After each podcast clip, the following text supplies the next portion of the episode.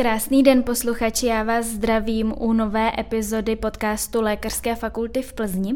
Jmenuji se Terka a každých 14 dní si zvu do rozhovoru lékaře, pacienty, studenty, Zkrátka lidi, kteří k tématu zdraví mají co říct a můžou třeba i svým příběhem inspirovat. Dnešní epizoda bude ale trošku jiná oproti těm předchozím, protože jsem si pozvala člověka, který asi úplně na první dojem nesouvisí s oborem medicína, ale je velikou součástí budoucnosti naší fakulty, protože se podílí na výstavbě nové budovy našeho kampusu. Mým dnešním hostem je pan inženýr Libor Kočí. Dobrý den, pane inženýre. Dobrý den. Já se vždycky snažím v krátkosti své hosty představit, ale možná bude lepší, když vy sám nastíníte, kdo jste a jakým způsobem jste zpět s naší fakultou. Tak eh, já pracuji na fakultě 10 let, v květnu to bude 10 let a přišel jsem na řešení první etapy výstavby kampusu Unimek a ta se potom přehoupla do, do té druhé etapy, kterou teď budeme dokončovat. No a snad budeme navazovat ještě, ještě třetí etapou. Kromě výstavby Unimeku mám na starosti, nebo měl jsem na starosti realizaci některých dalších investičních projektů, takže pracuji na projektovém a investičním oddělení a, a řeším převážně investiční projekty. Mm-hmm. No a jak jste se vůbec k tomuhle velkému projektu jako výstavba kampusu dostal? Eh, trošku náhodou, jak tomu tak v řadě případů bývá. Já jsem pracoval v Techmánii, kde jsem měl částečně podobnou funkci, kdy jsem měl na starosti eh, rekonstrukci eh, haly, pořizování exponátů a, a mm, takové technické zázemí Techmánie, takže částečně se jednalo taky o realizaci investičních projektů.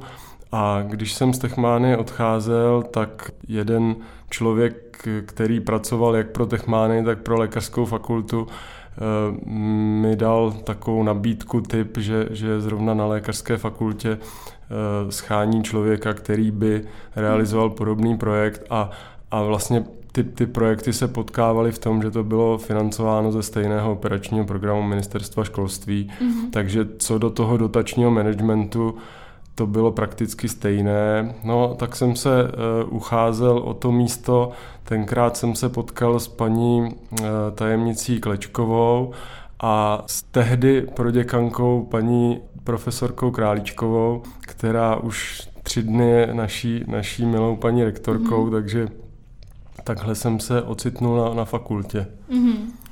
Ta naše epizoda se bude týkat především té nové budovy, která se právě aktuálně dokončuje. Eh, mě by zajímalo, co vše se bude v té nové budově nacházet. Hmm. Začnu tím, co ne, a, mm-hmm. a mhm. pak se dostaneme k tomu, co, co ano. Mm-hmm. Nebude tam ústav tělesné výchovy, mm-hmm. ten, ten, ten jediný zůstane vlastně eh, v současném působišti na kolejích Bolevecká a všechno ostatní, všechna ostatní pracoviště eh, fakulty by měla být už v novém kampusu. To znamená, Biomedicínské centrum samozřejmě zůstane v mhm. biomedicínském centru. Pět ústavů, které se stěhovaly v roce 2014, také zůstanou v té stávající budově kampusu a všechna ostatní pracoviště, která dnes sídlí na Procházkově, na Pavlově, na Děkanátu, na Šafránku, se budou stěhovat do té právě dokončované budovy. To znamená, jenom když to rychle projedem, tak tam budou ústavy histologie, anatomie, mikrobiologie, chemie, hygiena, sportovní lékařství, sociální jazyky, omlouvám se, že to zkracuju a nepoužívám plné, eh, plné názvy. A potom tam bude simulační centrum, mm-hmm. knihovna, respektive středisko vědeckých informací, eh, Budou tam sídlit samozřejmě i další podpůrná pracoviště jako Centrum informačních technologií, provozně technické oddělení, celý děkanát a menza. Mm-hmm. Teď nevím, jestli jste říkal ústav hygieny, ale myslím, soudní lékařství jste nevyjmenoval, tak budou se tyhle ty ústavy přesouvat nebo zůstanou ve vilách, kde se nacházejí teď? Myslím, že hygienu jsem říkal, tak hygiena, Jo, tak hygiena, takhle. hygiena tam bude. Jo. A soudní lékařství eh, v podstatě není provoz fakulty. Soudní Mhm. lékařství je provoz fakultní nemocnice a z nějakého historického vývoje eh, sídlí na Procházkově ústavu eh, a eh, soudní lékařství v nové budově nebude a bude ho zajišťovat fakultní nemocnice někde ve svých prostorách. E, nevím, jestli fakultní nemocnice už to má jasno, já jsem slyšel nějaké varianty, ale protože to nemám potvrzené, tak nechci šířit Mhm. klepy, takže soudní lékařství bude někde ve fakultní nemocnici. Mhm. Vy už jste také hovořil, že se zde bude nacházet menza, ale budou si moci studenti někde v klidu posedět, ohřát si třeba vlastní jídlo, dát si kávu. Tak já bych s dovolením začal té menzy. Menzu budeme mít ve dvou podlažích. Eh, Spodní podlaží bude taková ta typická jídelna, i když podle mého názoru v moc pěkných prostorách. Tam tady v tom případě musím architekty pochválit, ta, ta se mi moc líbí a myslím, že i většině z vás se bude líbit. Je velmi světlá, prosklená, přes dvě podlaží, nádhera. A e, v horním podlaží bude takový menší provoz, spíš typu rychlé občerstvení, kavárna, ně, něco podobného. E, Potom různě po foaje a, a chodbách budou rozmístěny e, takové sedací sety, kde, kde si bude moct e, kdokoliv sednout, zapojit si notebook do zásuvky, dobít si telefon a v neposlední řadě tam bude taková my úplně proto nemáme patřičný název, ještě třeba ho najdeme, zatím tomu říkáme veřejná studovna nebo studentská místnost, eh, kde právě bude něco podobného, na co jste se ptala.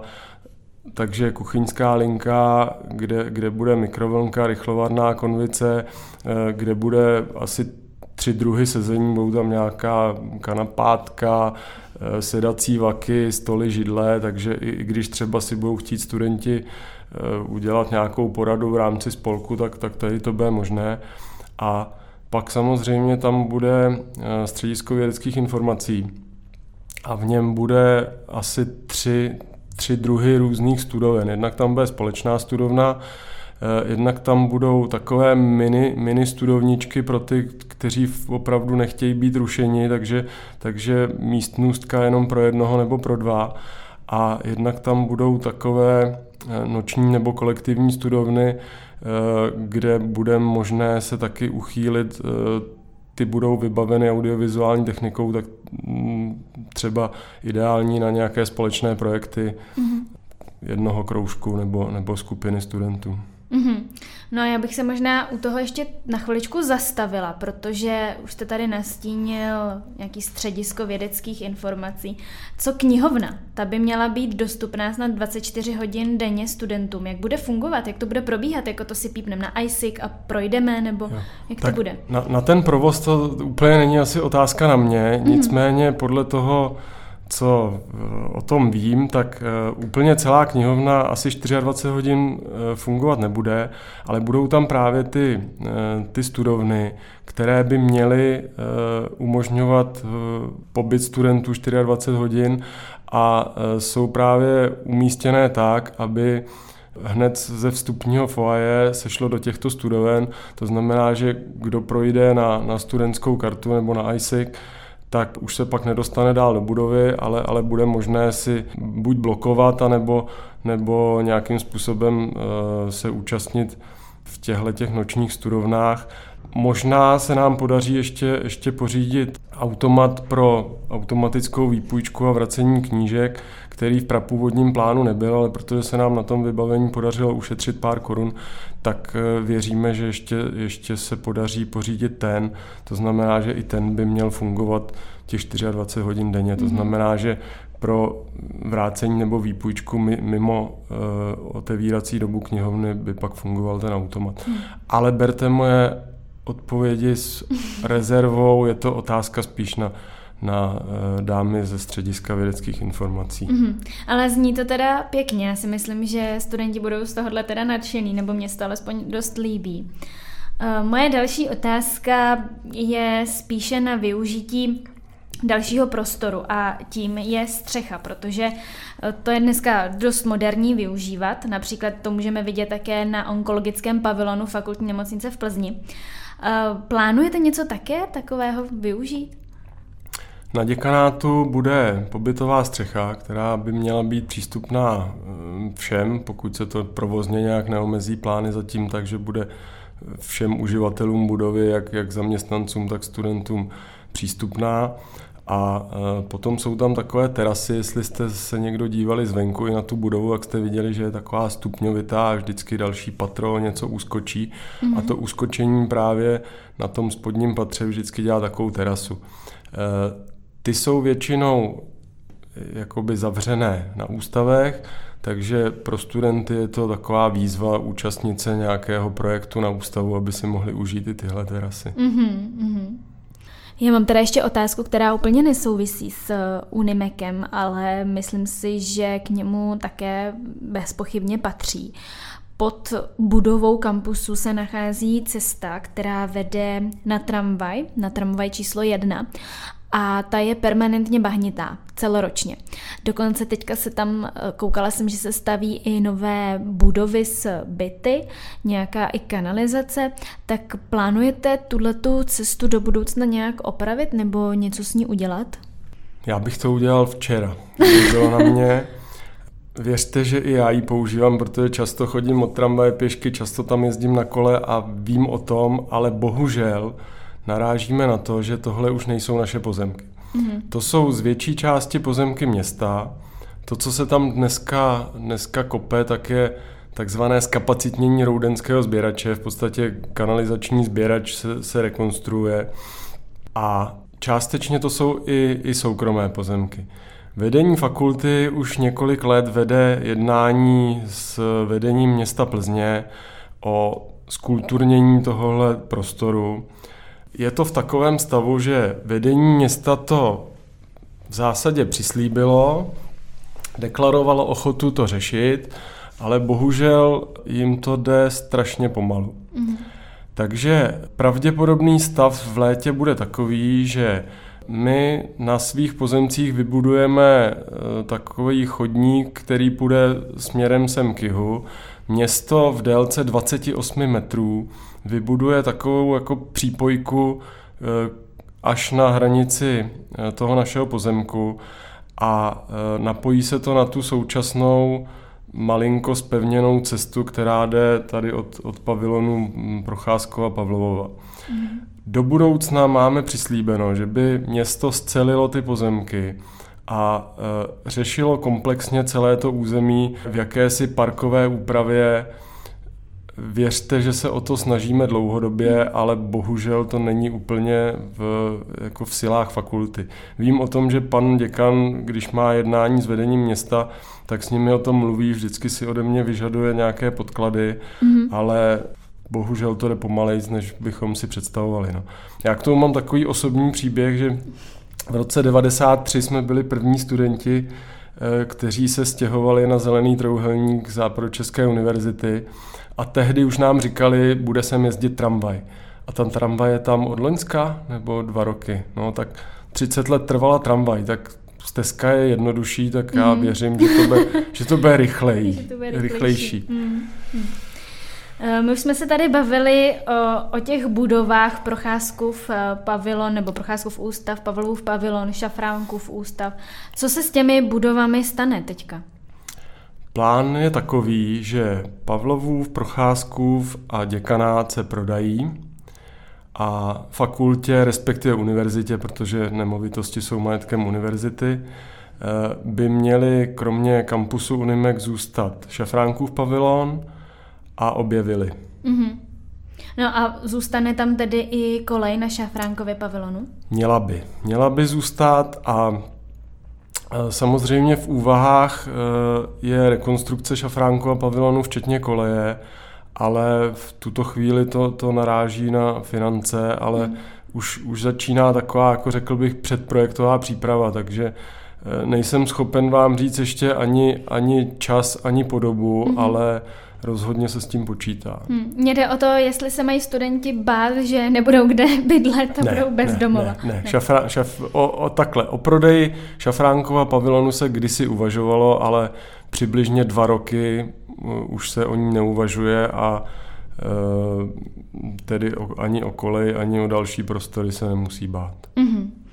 Já vím, že vy se opravdu snažíte víc studentům vstříc, snažíte se dělat všechno pro to, aby jim v nové budově nic nechybělo. Ale konzultovali jste vaše návrhy i se studenty? No, když jsme projektovali, tak, tak jsme měli takové setkání se zástupci studentských spolků, kde jsme, kde jsme některé ty záměry s nimi konzultovali. Pár podnětů od nich vzešlo, pak když jsme připravovali i vybavení, tak, tak jsme se potkali s několika zástupci studentských spolků.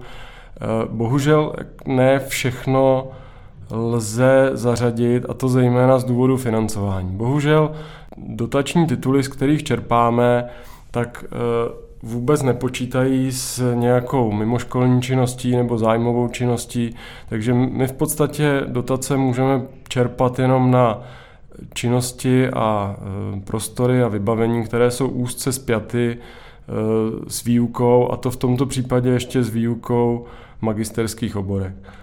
Takže třeba moje představa, kdybych popustil úzdu fantazii, by byla daleko jaksi košatější prostory pro tu mimoškolní činnost. Bohužel to z hlediska toho financování není dost dobře možné a i tím, že fakulta vlastně doplácí značnou část ze svých prostředků, tak už, už nemá jaksi prostor hmm. financovat ještě, ještě další prostory. Věřme, že se to bude moci do budoucna zlepšovat. A já osobně třeba vkládám velkou naději do rekonstrukce šafránku a pavilonu, který bych považoval za takovou možnost právě jakéhosi mimoškolního mm, sociálního prostoru, kde bude, kde bude větší prostor pro mimoškolní aktivity nebo mimo mhm. výukové. Mm-hmm, jasně, rozumím. Mm-hmm. No, velmi oblíbené je také dnes stavět velmi jednoduché budovy, pavilony.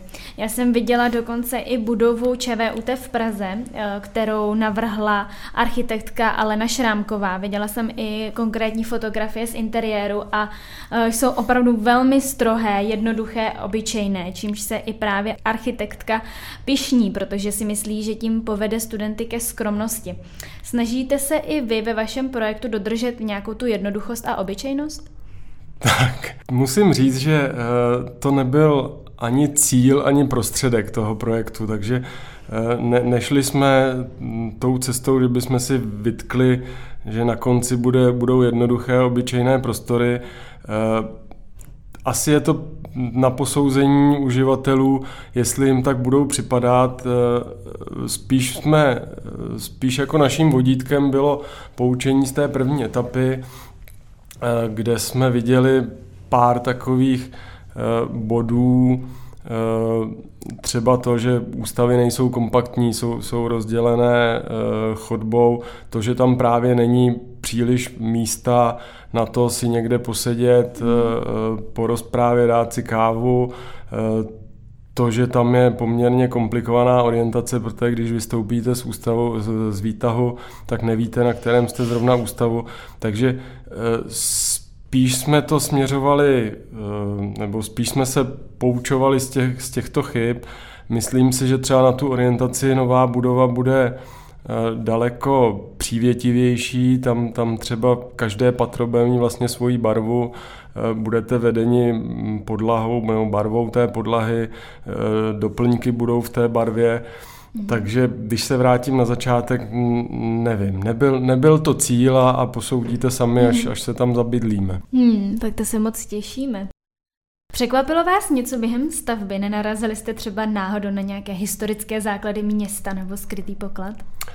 A nenarazili a mě už snad mě už nás nic nepřekvapí během stavby, ale e, zajímavosti, zajímav, na zajímavosti jsme určitě narazili, protože e, tam vlastně v tom místě, kde stavíme, e, bývalo pole, taky mm-hmm. jestli jste si všimli, když se skryla ornice, tak, tak byla, byl ten pozemek takový jako jak zebra a to byly vlastně stopy po Orbě. Mm-hmm. A kromě toho za druhé světové války tam byl umístěn německý flak, takže spojenci i tohle území bombardovali a vlastně při archeologickém průzkumu jsme spíš nacházeli pozůstatky munice než nějaké velké archeologické nálezy. Nějaké dílčí se tam našly, ale nic převratného, s čím bychom prorazili někam do, do světové archeologie. No. Mm-hmm, tak aspoň něco.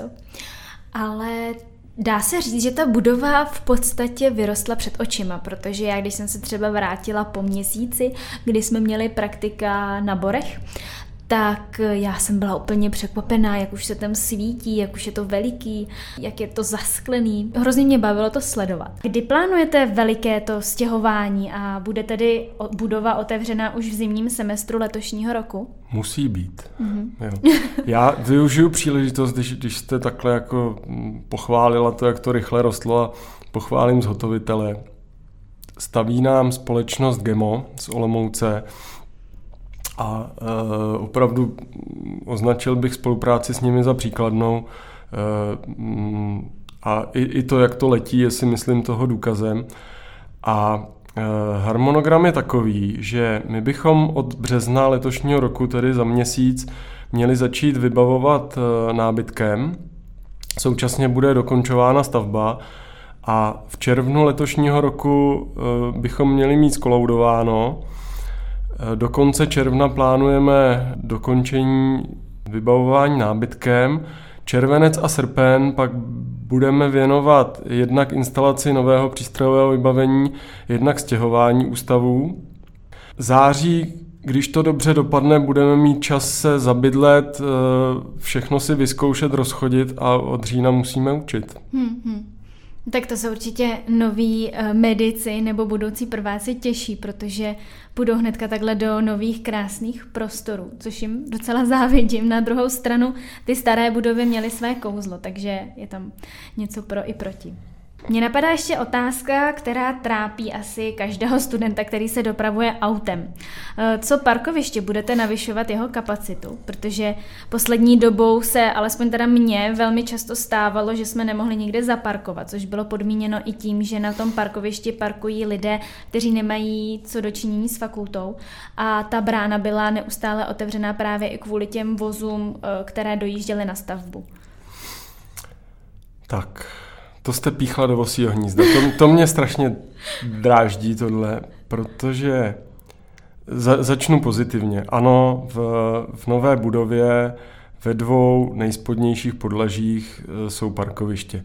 Takže mm. nám přibyde 174, jestli se nepletu, mm. parkovacích stání. To je A nicméně, já když, když se začne mluvit o parkovišti, tak první, co mě napadá, první slovo je bezohlednost. Mm.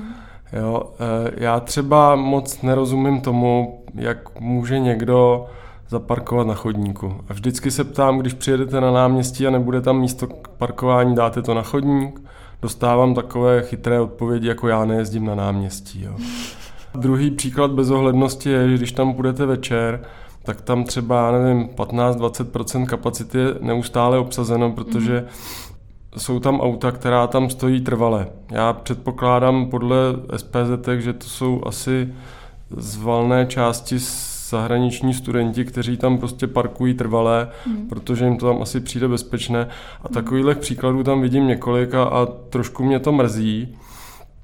A Myslím si, že bychom k sobě měli být daleko ohleduplnější. Jsme jedna komunita. Já doufám, že i třeba ta nová budova k tomu jako přispěje, že budeme ještě taková kompaktnější komunita, budeme si jeden druhého víc vážit a, a budeme k sobě ohleduplnější a, a než za parku na chodníku, tak si rozmyslím, že třeba tam bude chtít jít nějaký chodec a já mu budu překážet. Mm-hmm.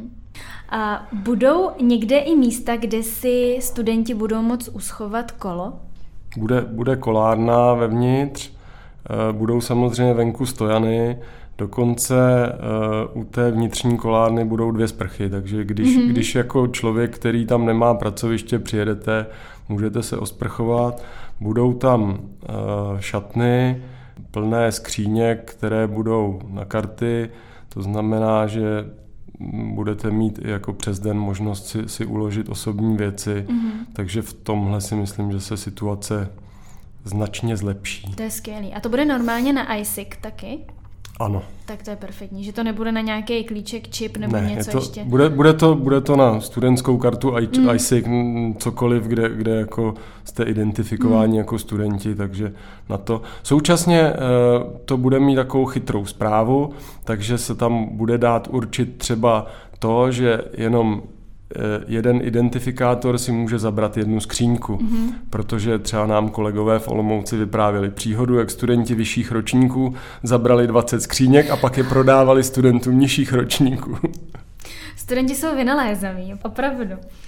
A jenom teda pro představu, kolik peněz bude stát ta nová část kampusu? Protože jak jste to tady jmenoval, tak to na mě působí jako neuvěřitelný hmm. projekt. Stavební část přibližně 1,5 miliardy a, a 300 milionů vybavení. Hmm, to je nádherný. Nevím, já si to vůbec nedokážu představit, mm-hmm, takový peníze. Mm. Počítá se potom teda i s tím, že se po navýšení kapacit poslucháren a učeben navýší i počet přijímaných studentů na fakultu? Tak tohle zase není úplně otázka na mě, ale mm, myslím si, že moje odpověď se bude blížit pravdě. Prapůvodní zadání bylo že nebudeme navyšovat kapacitu studentů. Eh, my jsme začali tu druhou etapu projektovat na přelomu let 14-15 a zadání vedení fakulty bylo takové, že kapacita studentů se navyšovat nebude. Mhm. Samozřejmě ty plány počítali s lehkými rezervami a eh, do toho ale přišlo to známé celostátní navýšení 15% kapacity studentů. To znamená, že Nový kampus to 15% navýšení pojme, udělali jsme tam nějaké drobné změny, například v kapacitě poslucháren, takže nové dvě posluchárny budou mít 256 a asi 312. To znamená, že celý, celý první ročník eh, všeobecného lékařství by se měl vejít. Nicméně, pokud já vím, tak eh, s dalším navyšováním studentů nebo počtu studentů na naší fakultě se nepočítá. Mm-hmm. Jedním z těch velkých projektů v rámci kampusu je i simulační centrum. Vy už jste to tady na začátku zmínil. Mělo by nabídnout studentům modernější výuku, tak eh, co si všechno můžou v něm medici vyzkoušet? V zásadě to, co já jsem schopen eh, pojmout, je to, že eh, simulační centrum bude rozdělené v zásadě na, na dvě části. Jedna část bude Eh, základních dovedností, kde budou eh, jednodušší simulátory a, a kde se bude učit třeba zprůchodnění a zajištění dýchacích cest a zajištění žilního vstupu a, a podobné základní úkony. A ta druhá část bude pokročilá simulace, eh, kde budou v podstatě dva sály alá akutní a intenzivní péče, které by měly být vybaveny v podstatě stejně jako, jako pacientské lůžko intenzivní péče, mm-hmm. pouze pacient bude, bude simula, eh, jako simulátor. Jo, jo, jo. Figurína. Mm-hmm. Takže takhle zatím bude vypadat naše simulační centrum. V podstatě tato čtyři stanoviště, jo, dvě, dva sály těch základních dovedností, dva sály té pokročilé simulace, plus ještě dvě místnosti briefingové, debriefingové, já osobně věřím tomu, že eh, tohle je cesta, že, že se bude to simulační centrum později rozšiřovat, ale mm-hmm. ne, nechme se překvapit. Mm. Mně se tam teda líbilo, já jsem i někde četla, že si budou moci medici vyzkoušet porod, že tam bude i nějaký simulátor na porod. Porodní simulátor už je pořízen mm. a je tuto chvíli na porodní klinice. To, jestli se to bude v budoucnu nějak koncentrovat, neznám odpověď na tuhle otázku. Zatím eh, některé simulátory jsou po klinikách, jak to asi, jak to asi studenti znají ze své výuky. Mm. Některé simulátory by se teď měly koncentrovat do toho simulačního centra a budoucnost je otázkou. Možná někdo už na to zná odpověď a ještě ne. Necháme se překvapit. Eh, vy už jste také na začátku zmínil, že se plánuje i třetí etapa výstavby, tudíž uh, touto novou budovou nekončíte. Ta by potom měla zahrnovat sportovní halu a sídlo Ústavu tělesné výchovy. Uh, máte nějakou představu, kdyby měla být tato poslední část hotová? No, mám. Za, tak za, za půl roku třeba je moje představa. Ale vážně je to tak, že my jsme usilovali o to, abychom sportovní halu postavili už vlastně e, současně s tou druhou etapou nebo v rámci druhé etapy, ale bohužel z dostupných dotačních zdrojů se nepodařilo získat financování. Takže je několik možností. Jedna, jedna možnost byla financování z Národní sportovní agentury, tam bohužel teď není, není vůbec žádná příležitost. Druhá možnost je z ministerstva školství. Tam tak jako by to teoreticky šlo, my vyčkáváme, co se stane, protože eh, když se podíváme na uplynulá období, tak třeba modrá posluchárna také nebyla zařazena do financování a jak se blížil konec programu a zbývaly peníze a nebyly projekty, tak ti, co byli připraveni, postoupili do té, do té fáze realizace, takže něco podobného se nám může stát i, i s halou. E, takže na vaši otázku nevím, kdy, kdy by mohla být postavená. Každopádně vedení fakulty e, usiluje o to, aby, aby dostavěná byla. Mm-hmm. Já, já při této příležitosti ještě s dovolením odpovím na otázku, kterou jste nepoložila. tak ta sportovní hala je vyprojektovaná, máme na ní stavební povolení a měla by stát v místech, kde dneska je to buňkoviště stavby. A tím se nám tak jako krásně uzavře do účka ten kampus a mně osobně hrozně leží v žaludku to parkoviště, které je tam mezi. A to, že postavíme halu, to pro mě jako není otázka, to beru, že to musíme udělat, ale jako svoji osobní výzvu beru to, abychom nějak zrušili to parkoviště, dostali mm. ho podzem nebo, mm. nebo někam jinam. A představuju si tam v tom prostředku, kde, dneska to parkoviště je nějaký prostor typu park, hřiště, něco, kde, kde se zase jako potkáme a ne, mm. že si tam dáme parkoviště. Mm. A pojďme, budeme jezdit na kolech. Jo, my tam někde uděláme ještě větší kolárnu a, mm. a mm. nechte ty auta doma. No, ale zní to, i zní to jako velmi pěkně, jako moc hezký projekt. Mm, já teďka trošičku odbočím. Na začátku, když jste se představoval, tak jste také zmínil, že jste pracoval v Techmánii. Tak ovlivnila vás tato zkušenost, tato práce i ve výstavbě našeho nového kampusu? Samozřejmě některé zkušenosti jsou podobné, mm-hmm. ty, ty stavby jsou, jsou si podobné, tam to třeba byla rekonstrukce, tady je to novostavba, ale, ale jistě nějaké zkušenosti takhle, takhle čerpáte. Ale nicméně, když se ještě vracíme k Techmány, no Techmány je sen, jako jo, představte si, že pracujete a hrajete si u toho, mm-hmm. jo, tak mm-hmm. to, je, to je krásný a do dneška mě mrzí, že jsem odsaď musel odejít, eh, nebo musel takhle, to bylo moje rozhodnutí odejít, ale bohužel jsme si s panem ředitelem uh, nerozuměli v tom dalším směřování.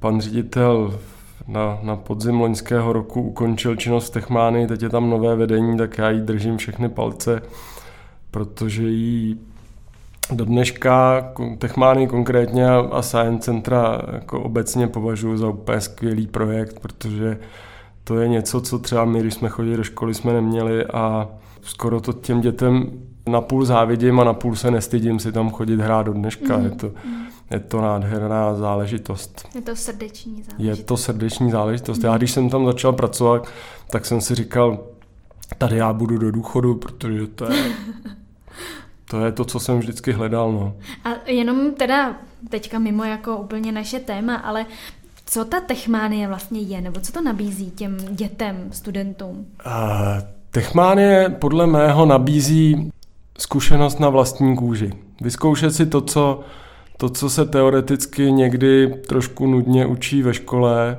tak to vidět, sáhnout si na to, zažít to. Mm-hmm. Já třeba to uvedu na příkladu jednoho naprosto jednoduchého, ale mnou oblíbeného exponátu, který se jmenuje Padající pírko. Mm-hmm.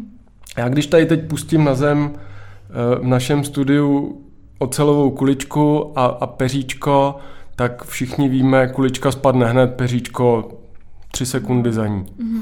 A všichni víme, že když tohle uděláte ve vzduchoprázdnu, tak to spadne najednou. Mm-hmm. A věříte tomu, že to tak opravdu ve vzduchoprázdnu bude, když celý život máte tu zkušenost, že to peříčko mm. prostě padá mm. pomaloučku? No a tam si to můžou A v té techmány si to vyzkoušíte. No, to a vidíte to tam. No ona ta fyzika je taková neoblíbená i mezi studenty, tak možná tohle to je při je trošičku jim milovat nebo mít alespoň o trochu víc rád. Já jsem, když jsem si dělala rešerši, tak jsem se ptala i uh, na váš osobní život, na vaše koníčky. A vím, že vy jste taky takový multioborový člověk, nebo děláte toho spousta. Tak co jsou ty vaše koníčky? To, to nevím, jestli jsem multioborový člověk, ale fotím rád, na kole rád jezdím, florbal si zahraju, my tady máme samý cyklisty, to se nestyďte říct. Tak, ne, to, to já vůbec se za to nestydím, naopak. Já, já jsem trošku, i, jako bych řekl, militantní cyklista. Mm-hmm, mm-hmm. Ale zase nic se nemá přehánět. Mám ano. zkušenost třeba z Amsterdamu, kde, kde už jsou cyklisti, bych řekl, ultramilitantní. Mm-hmm, mm-hmm. Já se na konci každé epizody svých hostů ptám, jestli by něco chtěli vzkázat na závěr, něco osobního našim posluchačům, což jsou především teda medici. Myslím si, že tuhle epizodu budou právě poslouchat hlavně medici nebo akademici. Máte i vy nějakou myšlenku, kterou byste rád předal? Vy po dvou letech stavby po mně chcete myšlenku ještě, ano, jo? Jako krásnou. A, dobře. Tak já, já, bych si, já bych si půjčil myšlenku od JFK a trochu ji mm-hmm. parafrázu, jo a vemu to jako vzkaz všem budoucím uživatelům Unimeku. Neptejte se, co může udělat Unimek pro vás, ptejte se, co vy můžete udělat pro Unimek. A můžete si místo toho dosadit fakultu, mm-hmm. univerzitu. Mm-hmm. No a teď jste mě teďka ještě navedl na jednu otázku. A to sice, jestli bude teda zde nějaké místo, kde budeme moc natáčet podcasty, nebo něco takhle jako ateliér. Bude. Bude. Hm to se těším. to se těším, to jsem zvědavá, jak to bude vypadat. Pane inženýre, já vám moc děkuji za rozhovor, přeji vám mnoho úspěchů, ať se vám daří, ať máte plno dalších takových skvělých projektů, ať vás hlavně baví a naplňují. Mějte se moc hezky a nashledanou. Děkuji, nashledanou.